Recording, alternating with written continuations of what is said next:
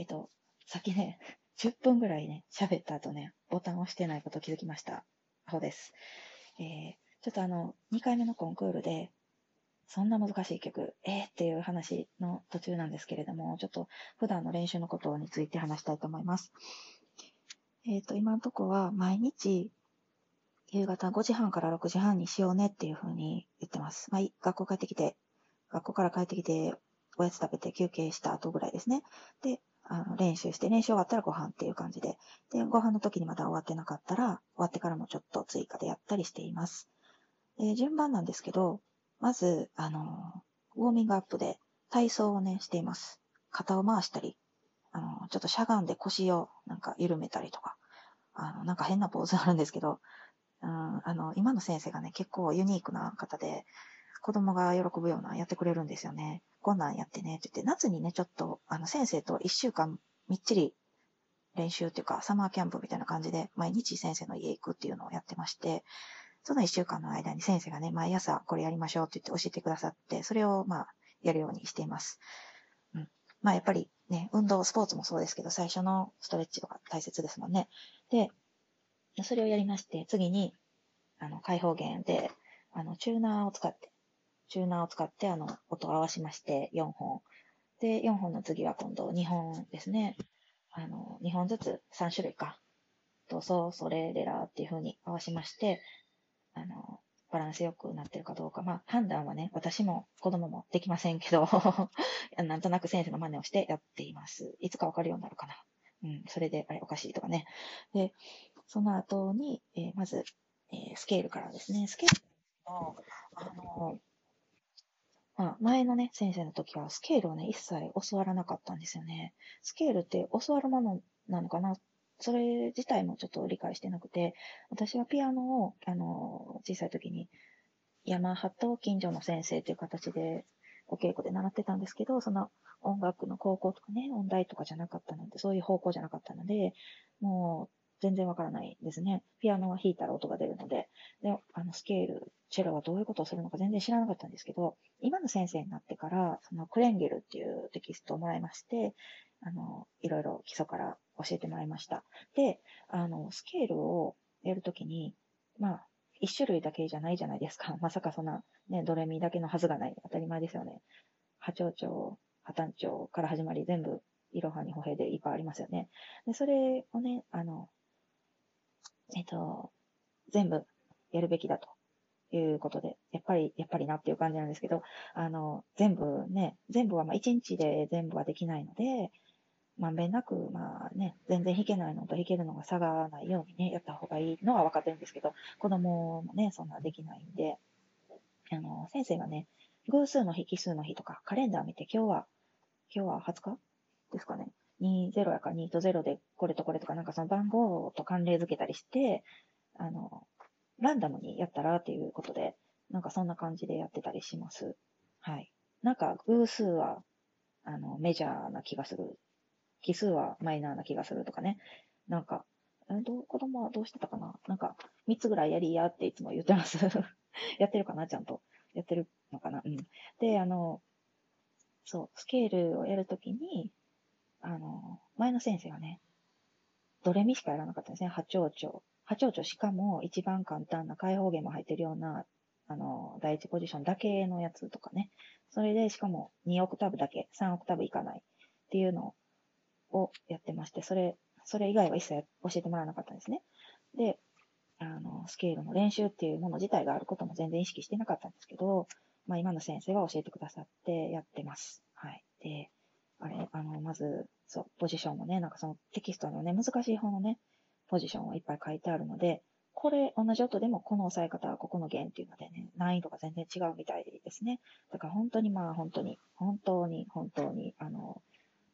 スケールは難しいですね。なかなか安定しない。でもね、スケールが弾けなかったらね、そんなコンチェルトなんか弾けないですよね。普通に考えたら。だから、あのー、まあね、はい。精進あるのみっていう、練習あるのみっていうところなんですけど、まあ、練習するのは私じゃなくて子供なんですけどね。あの、頑張ってもらえたらいいかなと思います。で、スケールの話から、あ、そうそう、スケールの後に今度は練習曲ですね。今は、ドッツァーは、ドッツァーという人もいるみたいなんですけど、後から見たら、ドッツァーの、今2冊目終わってまして、前の先生の時にね、あの、ドッツァーはやってたんですけど、ドッツァー1冊目終わってまして、今2冊目で1曲と、えっ、ー、と、あと S リーっていう、リーっていう曲、あの、メロディーの練習の本ですね。それの2曲ぐらい、だいたいいつも2曲ぐらい進行してやってます。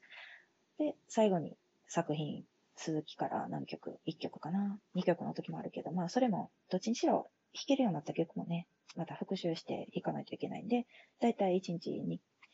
1曲、まあ、長い曲やったらもう今日はこっちだけとか、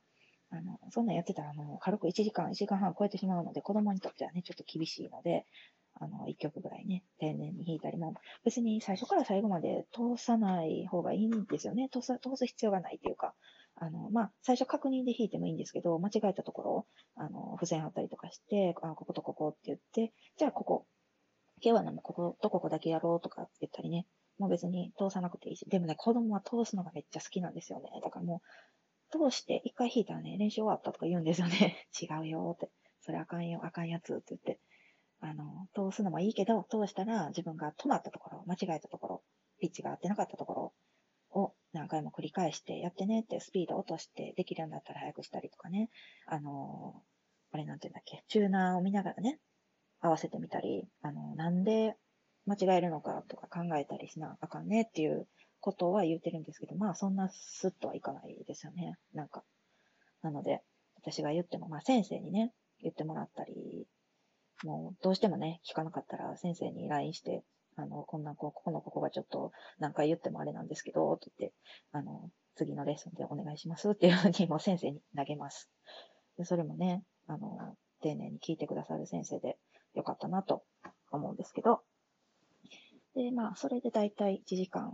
ね、ご飯終わってからもちょっとやり終わってなかったらやって、長くても1時間半ですね。それ以上の子供は無理ですね。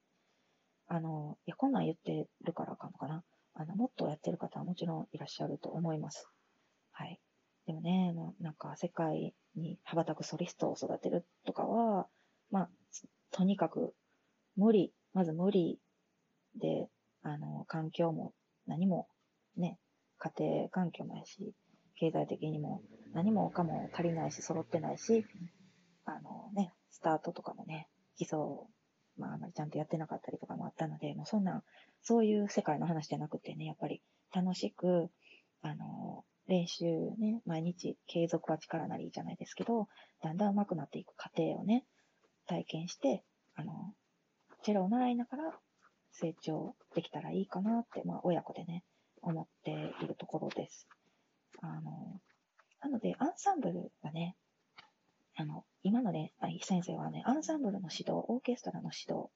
小学校と高校と何件か掛け持ちされてて、経験豊富な先生なんですよね。だからまあ、チェロの、あの、ソリストっていうかね、演奏家でもあるんですけど、先生は。その、えー、オーケストラとか、室内楽の指導もしてくださるので、今はその先生に同時に、今はと、前もね、前の先生もそうだったんですけど、今の先生にも個人と、あとアンサンブル両方お願いしています。アンサンブルの方はお姉ちゃんも一緒にね、二人行ってますけども、あの、そっちの方もね、練習しないといけないんで、なかなかね、あの、毎日はできないんですけど、まあ、一日おきぐらいでもね、あの、アンサンブルの方も付け出して、あの、やっています。楽しいみたいでね、そっちの方は。あまあ、結構怒られることもありますけど、練習してなかったらね、みんな迷惑かかるんで、あと、まあ、なんていうのかな、アンサンブルやっぱり人をね、あの、見て、顔で、顔とか、あの、なんていうんですかね、呼吸で、なんていうんだっけ、呼吸であの、合図したりね。呼吸で合図するなんか言い方ありましたよね。あ、忘れた。なんか音楽用語でありますね。まあ、それとか、まあ、そうそう、音楽用語といえば、アンサンブルでね、先生が、ここにはこう書いてあるでしょこれどういう意味か知ってる？とか、あの、だんだん音小さくとかね、ここはね、テンポを変えずにとかね、いろんな指示があるんだよっていうことを教えていただいて、みんなでまあ、